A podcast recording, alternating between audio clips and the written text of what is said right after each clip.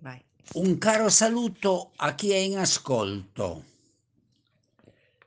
Viene spontaneo in questi giorni fare l'elenco delle inquietudini, delle incertezze, dal governo al lavoro, alla salute, alle cose impreviste, alle disgrazie, agli incidenti. Capita un po' di tutto.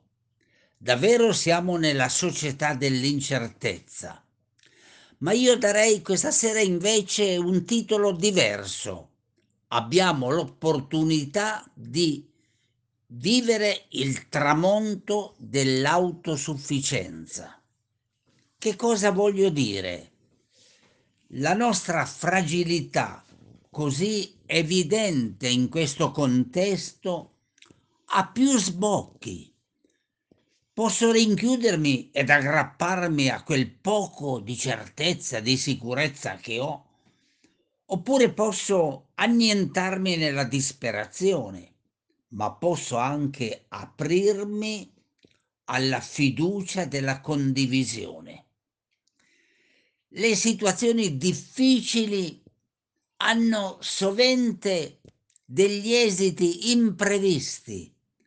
Molto dipende da come ci si atteggia e ci si cala dentro le situazioni.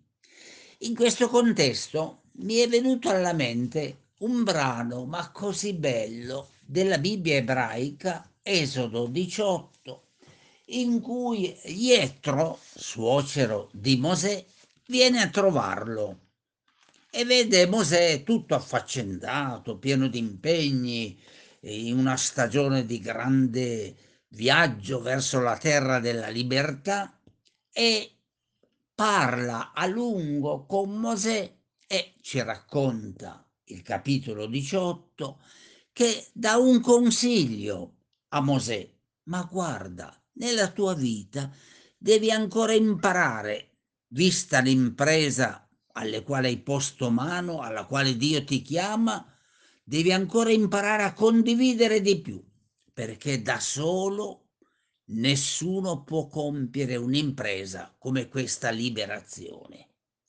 Mosè ci pensa e il giorno dopo coglie l'opportunità di un'assemblea per mutuo aiuto, cioè per una condivisione crescente. Una pagina letteraria stupenda ma come sovente accade nella Bibbia ebraica, quando si parla di persone che diventano come dei personaggi, c'è una testimonianza quasi scritta per ciascuno di noi. L'autosufficienza è insipienza.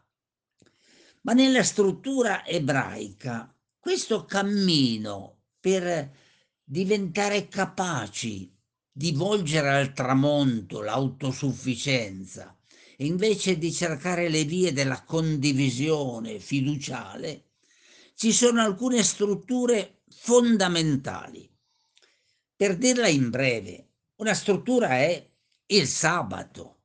Il sabato sospende la fatica del lavoro perché ci si possa riconoscere bisognosi del tempo degli altri, della loro vicinanza, mangiare insieme, fare le chiacchiere, le comunicazioni, la preghiera, il guardare gli animali, la natura, insomma comunicare, parlare delle proprie gioie, delle proprie inquietudini, delle proprie malattie, cercare di renderci conto del come siamo, del come viviamo. E c'è un'altra esperienza nella cultura ebraica ed è l'esperienza del pellegrinaggio. Il pellegrinaggio era veramente una prospettiva di gioia, andare a Gerusalemme, la città dei padri, la città della pace, della salvezza, della speranza. Ma come si fa? Non si può camminare da soli.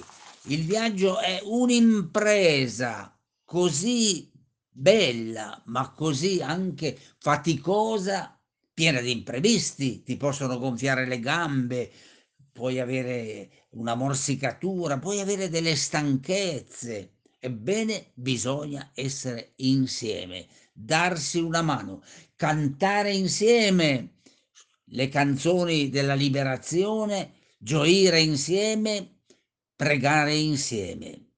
E guardate che questa struttura della condivisione è talmente entrata nel cuore anche di Gesù che strada facendo un giorno si rivolse alle discepole e ai discepoli, ma voi ditemi un po', che cosa avete capito di me?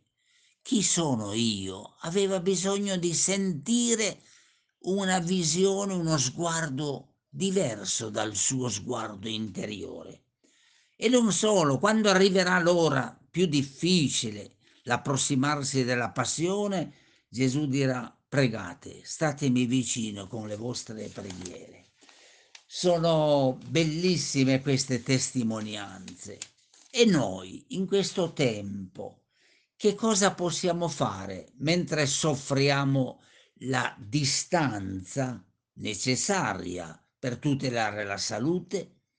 Noi possiamo fare un grande passo in avanti, perché in una società come la nostra, in cui si ostentano solo le bellezze, le grandeur, le potenze, i superdotati, i primatisti, coloro che hanno il coraggio e sono sempre vittoriosi nella vita, certo dichiarare e prendere atto delle proprie paure, delle proprie fragilità, riconoscerle è un cammino non così semplice, non così semplice, ma il cammino che Gesù ci dice e ci pone davanti è che il cammino dell'autosufficienza è veramente la nostra perdutezza gli altri, le altre, sono spesso il luogo in cui incontriamo Dio, il messaggio di Gesù condiviso. È possibile sentirsi vicini anche nella distanza. E io guardate, in questi giorni molto ringrazio Dio perché nonostante la sofferenza del non abbracciarci, del non toccarci, del non potersi baciare, del non potersi proprio accostare gli uni agli altri, vedo nell'esperienza delle nostre comunità la bellezza del gruppo biblico, la bellezza degli incontri in rete, perché sono comunque momenti in cui ci riconosciamo.